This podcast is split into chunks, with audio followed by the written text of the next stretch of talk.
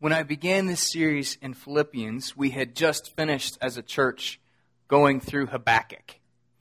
And Habakkuk is a book that shows that you can rejoice in God even when you lose everything you love. And so when we went to Philippians, I wanted to continue talking about joy. And joy definitely is a major theme within the book of Philippians. But I want to stress this morning that God's vision is bigger than individual Christians having joy. God has called people from all around the world, from every tribe, every tongue, every nation, to be part of his family, his called people, the church. And so I want to stress to you this morning that Paul did not write Philippians so that you as an individual and I as an individual would know how to have joy. Paul wrote Philippians so that the whole church would together fight for the gospel with joy. It's not about just you and me. It's about the people of God together sharing in his goodness as his entire family. That's why Paul begins the letter addressing the whole church, praising God for their faith and their faithful support of his ministry. That gospel partnership runs through this letter. And what I mean by gospel partnership is the reality that the Philippian church heard the good news of Jesus Christ, that he died for their sins and rose from the dead. They heard that gospel message from Paul. So that's Paul's contribution to the church. And then the church partnered with Paul, sharing with him both financially and relationally, supporting his ministry. That's the relationship side from the Philippian church to Paul. And that gospel relationship runs all the way through this letter that's full of so much joy. Paul wrote to inspire the church, letting them know that God's plans are always accomplished. So, though they had heard he was in prison, they would know that the gospel was still moving forward. That partnership hadn't come to an end. He urges them to fight for the faith towards the end of chapter 1, the verse that we read today, verse 27, knowing that they share his struggles. And as he begins to write about having the mind of Christ, he does so because he knows that selfish people kill the church's ability to fight for the gospel. So, what we've seen is he describes the mind of Christ, and he's given Timothy as an example, and now Epaphroditus as an example. All of this is going back to that command where he urges them to strive together for the faith, to live lives that are worthy of the gospel. He writes showing that he practices what he preaches by sending them Timothy because he wants to minister to the church so that they continue to fight for the gospel. And I said last week that Timothy serves as an example of the mind of Christ, and he does. I don't want to lose sight of that. I think Paul makes that perfectly clear that his intention is to hold him up as an example to say, this is possible, to have this kind of humility. Even though we are sinners, we can have the mind of Christ and begin to be more and more like him in this life now. And I'm giving you Timothy first as an example, and I'm giving you Epaphroditus as an example. But don't miss this. He's not just using them to illustrate a point, he's also sending them to continue the gospel partnership. So this is not about demonstrating that you and I can have the mind of Christ as individual Christians, although that's true. Jesus didn't die just so that I would be saved. He died so that a people would be created, so that we would be part of an entire family, all of us fellowshipping with God the Father through Jesus Christ in the Holy Spirit. And so I want to stress this morning as I continue this message through the book of Philippians that now that we're about to see Epaphroditus, this is not just another example. This is a continued gospel partnership. And the thrust of this letter is that the church together joyfully needs to fight for the gospel, for the spread of the gospel, and for the fellowship of the gospel within the church. Both of the examples that he's given us, Timothy and Epaphroditus, show us what the mind of Jesus Christ looks like. They show us in a very practical way how a gospel partnership works, and they serve as an illustration of Paul's earlier urging to fight together for the gospel. So this is not just an illustration of the mind of Christ. This is an illustration of practically what it looks like to fight for the gospel as a united church. So these men fight. They fight together, and they do it all to spread the good news that Jesus Christ is the King who died for our sins and rose from the dead, and right now is reigning at the right hand of God the Father. So I would urge you, let's read the text together and bear that context in mind. We're in Philippians chapter 2. Today we're looking at verses 25 through 30. You can find it in the blue Bibles throughout our sanctuary. It's on page 981. And in the large print Bibles, it's on page 1165. And I'm going to start in verse 25 of chapter 2. Let's read Philippians together. Paul writes, I have thought it necessary to send to you Epaphroditus, my brother and fellow worker and fellow soldier and your messenger and minister to my need. For he has been longing for you all and has been distressed because you heard that he was ill. Indeed, he was ill, near to death, but God had mercy on him, and not only on him, but on me also, lest I should have sorrow upon sorrow. I am the more eager to send him, therefore, that you may rejoice at seeing him again, and that I may be less anxious. So receive him in the Lord with all joy, and honor such men, for he nearly died for the work of Christ, risking his life to complete what was lacking in your service to me. Last week we saw Timothy as an example of selfless service, someone who had the sacrificial mind of Christ. This week we see Epaphroditus as another example, this time of dedication to the work of Christ to the point of death.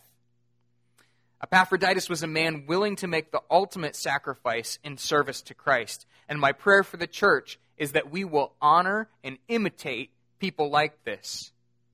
I pray that we will serve with radical love, family love, that we will be diligent in work, and that we will serve with the strength and sacrifice of a soldier. Let's begin by looking at the reason for Epaphroditus' return to the church. And I'm going to reread verses 25 through 28. This is the first point in my outline today, verses 25 to 28, the reason for Epaphroditus' return to the church. Paul writes, I have thought it necessary to send to you Epaphroditus, my brother and fellow worker and fellow soldier, and your messenger and minister to my need. For he has been longing for you all and has been distressed because you heard that he was ill. Indeed, he was ill, near to death. But God had mercy on him, and not only on him, but on me also, lest I should have sorrow upon sorrow. I am more eager to send him, therefore, that you may rejoice at seeing him again, and that I may be less anxious. The first thing to notice is that Paul and Epaphroditus are both anxious for the good of the church. Later in this letter, Paul is going to say, Be anxious for nothing, but in everything by prayer and supplication with thanksgiving, make your request known to God. So he doesn't want people to live in anxiety, and yet this passage is full of anxiety. But the key difference is this they are not concerned for themselves, and this is especially funny because Epaphroditus is the one who's sick and almost dies. Normally, when you're sick, you worry about yourself because you're sick. But Epaphroditus is worried that the church will worry about him because he's sick. You would think that they were the ones in danger of dying, but that's not the case. He's just worried that they'll be distressed at the news that he's ill because he knows how much they care for him. Paul and Epaphroditus are both anxious for the church, that they wouldn't be overly concerned about these two servants. That's a servant's heart. So the first reason for Epaphroditus' return is to alleviate that anxiety. God saved him from death, had mercy on him and on Paul. And so Paul wants to reassure the church that Epaphroditus is going to be around for a little longer. So he's sending him back so that they won't be worried anymore. Both of them genuinely love the church, so it isn't difficult for them to put its needs above their own. And you can see the kind of man Epaphroditus is in Paul's description of him. And I want to take a couple of moments and go through the qualities that he just incidentally lists that are part of who this man was, and part of who he was as a servant, and part of who I believe we should become. So let's look again first in verse 25. Paul calls him a brother. And sometimes we use that kind of language in the church casually, but Paul really means it. For him, there's an affection that goes beyond blood. And last week I mentioned the division that was in existence outside the church between Jews and Gentiles in the first century world. Jews felt like Gentiles were dirty. Gentiles felt like Jews were foolish. But within the church, that division was healed through Jesus Christ. And I mention this now because Paul, a Jew, calls Epaphroditus, a Gentile, a brother. They're not physically related, and yet the bonds of the church break not only literal bloodlines of father and mother, brother and sister, but they break cultural barriers. They break ethnic bloodlines as well. And Paul refers to this man as a brother. And I believe that while we use that kind of language casually, we have room to grow in treating one another as brothers and sisters in Jesus Christ. People who have all shared in the sacrifice of Jesus, experiencing the forgiveness of sins. I think it's easy for us to, by default, treat our physical families with priority and to forget that we are part of the family of God and we are called to love one another sacrificially within the church beyond the bounds of our family. So, first of all, Paul calls him a brother. Secondly, he calls him a co laborer. He understood that ministry required work, it required diligent work. And Epaphroditus was willing to work. And I'll say something more about the practical nature of that ministry in just a moment. But considering the work ethic of the Apostle Paul, who one wonders if you read the book of Acts if he ever actually slept, this is high praise coming from Paul, that he considers Epaphroditus a co laborer. Thirdly, he considers him a fellow soldier. A fellow soldier. And I think it's healthy for us to recognize it's easy to just look at that word soldier and say, oh, that's a metaphor. He doesn't mean that very literally. And forget that we actually are in spiritual warfare. Calvin pointed out in his commentary on Philippians that the work of the ministry, the gospel partnership that they have, will never be unopposed. And as we step out and attempt to reach our community for the gospel, and as our missionaries faithfully serve around the world and attempt to minister in ways that spread the gospel of Jesus Christ, Satan will oppose us. And so this is not just an analogy in a very important sense. This is literally true.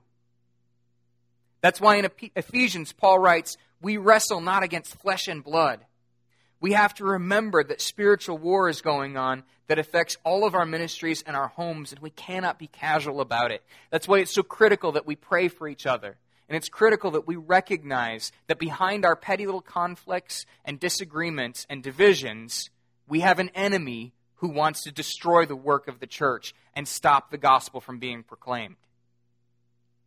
One of the best pieces of marriage advice that I ever got was that fighting about how to load the dishwasher is never about loading the dishwasher. And while that's good marriage advice, it's also good advice for the church.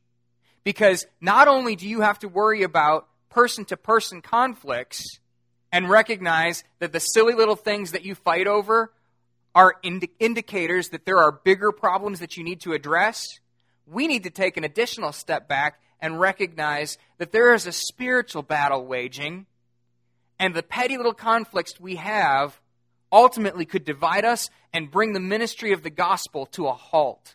And a church that does not proclaim the gospel isn't worth being a church. We must, we must recognize that we are in spiritual warfare and pray for each other diligently. Paul describes Epaphroditus as a fellow soldier. Epaphroditus is a man that understood heaven and hell and the glory of God hang in the balance here. And he went to war. Before I move on, I want to ask you do you think of your fellow Christians here in our church as fellow soldiers? Are you fighting along with them? Are you serving in the trenches? Satan would love for you to forget that heaven and hell and the glory of God hang in the balance. He would love for you to think that this is just business as usual. But the reality is, this is war. And I want to remind you that it's real.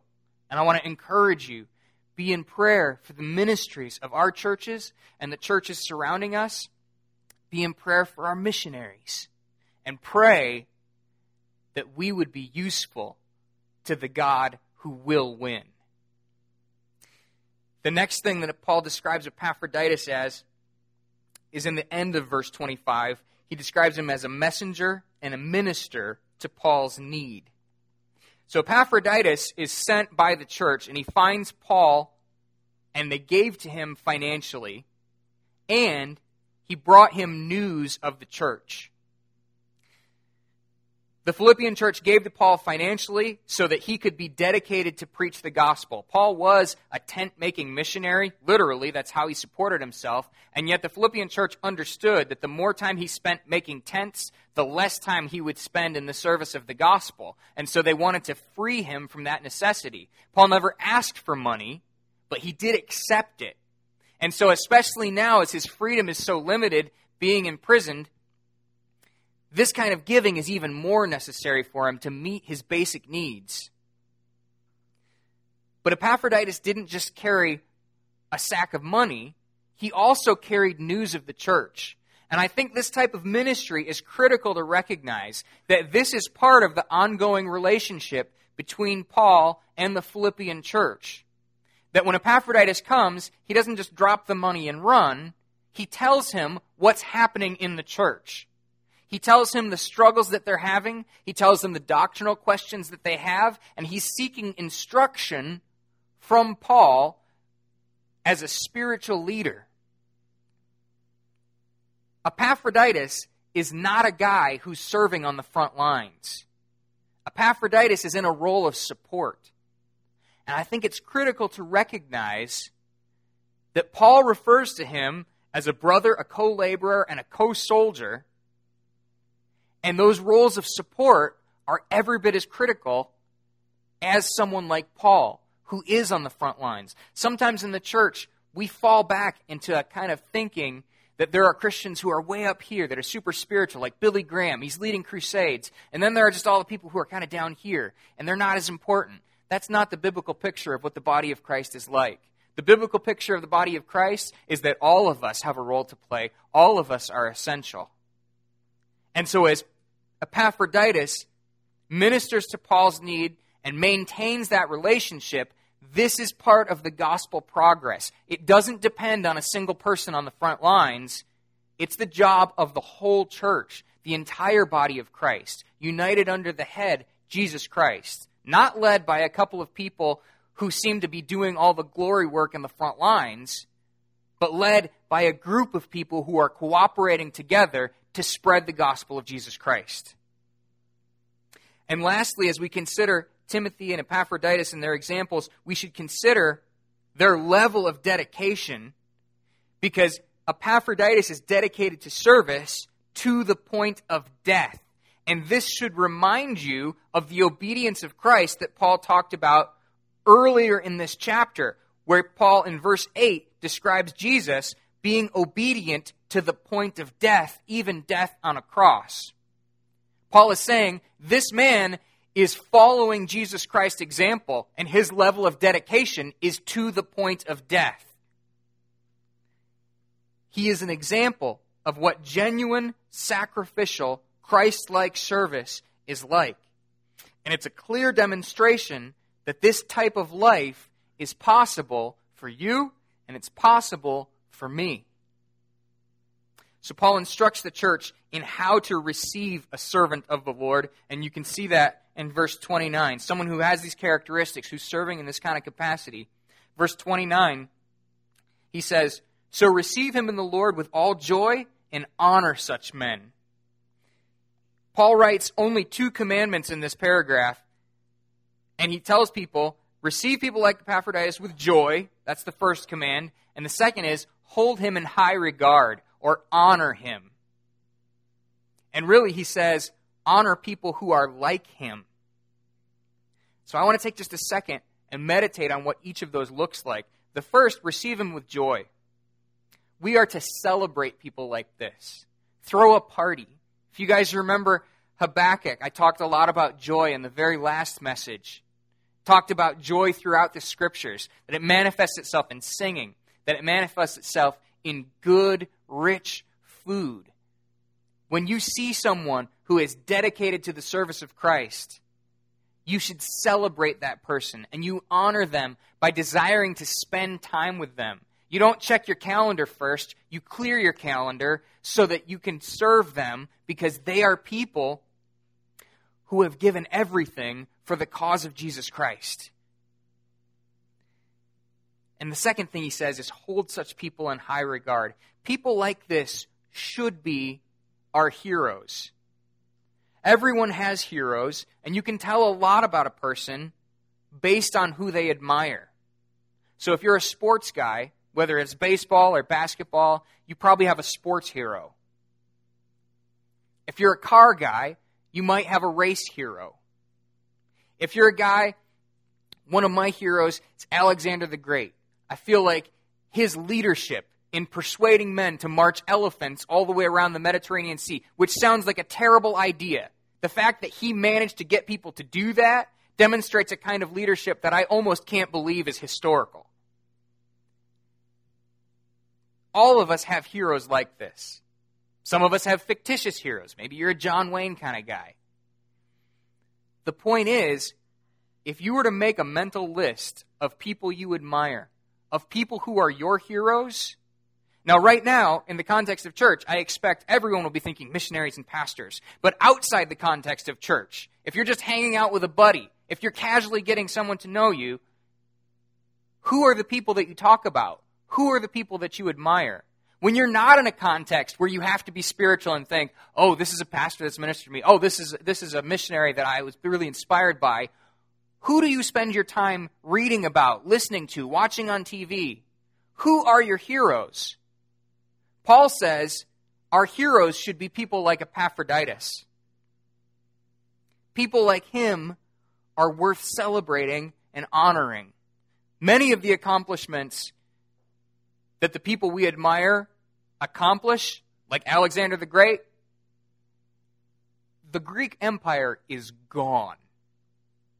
It has no, if you read about Greece in the news today, they are not leading the world in anything except debt. If you look at the accomplishments of some of the other heroes that we've talked about, athletes have their records eventually broken. No one really likes NASCAR anymore. just because of what they've done to the sport, I should clarify. The point is, many times our priorities are completely out of whack, and you can tell based on who and what we honor. And Paul says, honor people like Epaphroditus. The last point I have today is actually the reason for honoring Epaphroditus. So, for those of you who have notes and you're looking in the bulletin, you'll know that's actually different. I originally entitled the last point, The Reason for Epaphroditus' Service to Paul, uh, because it does actually, verse 30 describes the nature of his service. But I think the point that Paul actually has is he's giving the real reason to celebrate and honor people like Epaphroditus. So, look with me at verse 30 and see the reason for honoring Epaphroditus. Paul says, For, giving the reason, he nearly died for the work of Christ, risking his life to complete what was lacking in your service to me. He says Epaphroditus is worthy of this kind of honor because he nearly died for the work of Christ. And I want to point out again just exactly what that work for him was. Paul says he risked his life to complete what was lacking in the Philippian church's service to Paul, which is a really funny way of saying he carried a bag of money and some news across the world until he got to Rome and found Paul and delivered the money and delivered the news. Why does Paul refer to it as he completed what was lacking in your service to me? Seems like a strange way to describe that. Well, I believe what Paul is getting at is the church actually owed Paul their support because, in a very real sense, they owed their eternal souls to Paul. Let me explain why. Paul brought them the news of the gospel. They were dead in their sins on their way to hell, and Paul brought them the hope that Jesus Christ died for their sins and rose from the dead. So, one of the most dramatic moments in the book of Acts, the Philippian jailer says, Sir, what must I do to be saved? And Paul says, Believe on the Lord Jesus Christ, and you will be saved. Literally. They owe him their lives. When they believed, his message saved their souls. And as someone who saved their lives, they owe him. And I believe that's what Paul means when he says that Epaphroditus was completing what was lacking in your service to me. Paul doesn't ever demand money, but he does acknowledge that they owe him. He says something very similar in his small letter to Philemon. He says, You owe me your very life. So he expects Philemon to do what he's asking. In other words, the work that Epaphroditus did for Jesus was he was part of the church supporting the missionary that brought them the life saving truth of the gospel. That's why they continued this partnership with Paul. They owed him a debt as someone who brought them life saving news. And I think it's a good thing to recognize because it demonstrates the value of people like Epaphroditus who are playing a support role in the ministry of the church. You might feel like you can't serve the Lord because you're not a Billy Graham. But the reality is, people like Epaphroditus, people that do support type ministries, are essential to the running and operation of the church and are essential to the health of missions. Epaphroditus is a model for us of dedicated service to Christ that simply supports the frontline work of someone like Paul. And as I close today, I said at the beginning of this message, my prayer is that we would honor and imitate people like Epaphroditus. And I think that's part of why Paul talks about him in this letter. A small part. He's giving a second example of someone who has the mind of Christ, who serves the church by putting the needs and interests of others above their own. And as I close, I want to remind you of someone who is actually very much like Epaphroditus, but he's actually still alive. I think sometimes it's easy to get so focused on the text that we forget that God is still active and doing things like this today. So I want to remind you of someone that you probably already know about from just two years ago. I'm sure everyone here will remember the outbreak of the Ebola virus in West Africa in 2013. It was an infection that is nearly always fatal, and there was global panic as it seemed to spread across Africa without any cure. And in the middle of that panic, medical missionaries from Samaritan's Purse flew in to, in an attempt to stop the spread of infection and to find a cure. And so Kent Brantly not only went to serve dying people, but he actually contracted the disease and nearly died himself. And it's easy to condone his bravery in retrospect. No one here is scared of Ebola anymore. And I think now that the panic and scare is over, we all recognize that he did what was right, but there were many people who called him foolish. I remember when he was being flown here for treatment, a lot of people were afraid of the risk of bringing him home, even though that was the best shot that he had at life. And I heard people say things like, he knew the risk when he went. And it's true, he did know the risk when he went. But part of his testimony is how he handled that risk. And so I read a little article in Christianity Today about him, and I was reminded that Time magazine actually made the Ebola fighters, all of them, the person of the year. And they interviewed Kent as part of that story. They asked him, What was it like after you knew that you contracted the virus? Knowing the odds for survival were somewhere around 10%, actually below 10%. And Christianity Today reported that Brantly, talking to Time magazine, said God blessed him with a special sense of his presence while he battled the disease. And this is a direct quote. He said, I remained strangely calm, never shedding a tear. I wasn't being brave, I was filled with peace. And when I told my parents about my impending fate, I told them that whether I live or die, I just want God to be glorified. That's straight out of Philippians. That's a man who has a servant's heart who is loving people in a practical way so that he can tell them about Jesus Christ. Brantly is a reminder that God still uses people like Epaphroditus, people who risk their lives to the point of death. And I pray that his example inspires you, that it inspires you to honor people. And I want to give you a couple of ways that we can do that. So, number one, be hospitable to people who serve the Lord. God willing, we're actually going to have that opportunity as a church sometime this year. The Chapmans are actually back from Congo, and I just received an email from him this morning, actually between services, saying that he will make our church a priority, and we hope to have him here. So when you see him, I believe that biblically it is appropriate and right and good to honor him as someone who serves the Lord in a ministry that many of us couldn't serve him in. So I want to urge you be hospitable to people who serve the Lord when you see them in person.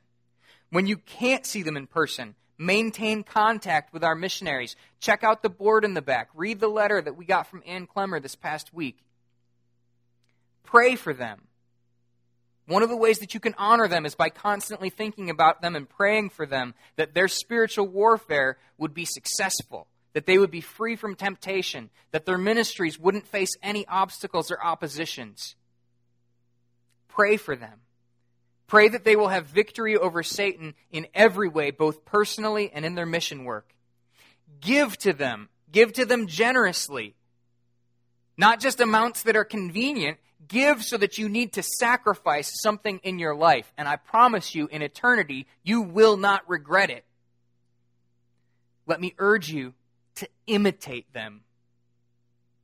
And let me urge you to imitate them First, by reading and listening to good biographies of missionaries. I've got about half a dozen that I'll be posting on Facebook in the coming weeks. So all you have to do is click a link and you can listen to a biography of someone who has served Christ in an incredible and profound way.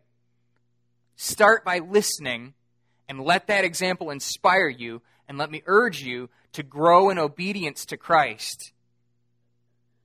I want to remind you of what Jesus said. Many who are first will be last, and many who are last will be first. When you look at people like Kent Brantly, who could have set up a practice here in the States and become wealthy and live the American dream, he dedicated himself to medical missionaries. In context of the American dream, he's somebody that's probably going to come in last. And yet, in the next life, I believe he will be first. He will be in a position of honor let that priority rule your life. That you would think more about the next life than about this life. So honor people like Kent Brantly and Epaphroditus by imitating them. As I close, I want to ask Are you choosing to invest in the work of Christ?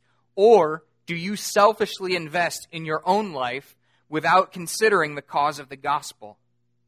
If that's you, I'd like to encourage you to make a commitment today to change.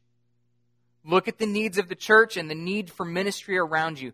There are hundreds, maybe thousands of people in Holly and in our area who do not know Christ, who are on their way to hell. The need for ministry in our community is staggering. That means there's an incredible amount of kingdom work that can be done here. And let's commit as a church to doing it together. So if you're not serving in a capacity here at the church, let's figure out a way that you can get, get involved. I would urge you, make sure that you are serving the gospel of Jesus Christ together with the church. And lastly, let me, let me say this. If you don't know Jesus Christ, this whole message would seem kind of crazy and stupid. Why would you spend your life and waste it in service to this gospel? But let me say, the gospel of Jesus Christ is the most important thing in the world. And if you don't know him, you are separated from God and don't have a relationship with him. All of this service is done because believers recognize that King Jesus died for our sins and rose from the dead. So if you've never trusted him, I want to urge you to repent of your sins, place your faith in his death and resurrection for forgiveness. And let me urge you to be baptized and to publicly confess your faith in him. And if you need to do that, if you feel that God is talking to you and convicting you, I ask you to talk to me so that we can help you with that. And all of us together as the church can fight for the truth of the gospel. Let's pray. Our Father in heaven, we thank you for the gospel of Jesus Christ. We thank you for the hope that we have in him. We ask that you would bless us as a church with incredible unity, that we would faithfully and diligently and lovingly fight the battle to spread the gospel. We ask this in the name of Jesus, our Savior. Amen.